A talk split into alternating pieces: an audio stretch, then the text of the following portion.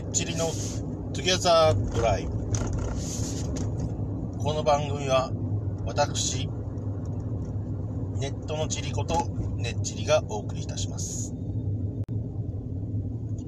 2022年1月4日明けましておめでとうございます。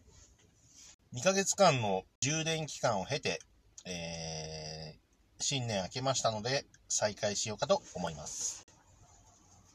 今年はですね、相方の不安さんと一緒に新しいことにチャレンジしようということでいろいろやっていこうかと思ってます。早速昨日ですね、実は、水タバコやろうと思ったんですけども、なんと3日は休みでした。今後ねやっていこうかと思いますんで、レポートもしていこうかと思います。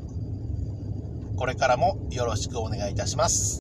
それではねっちりがお送りいたしました。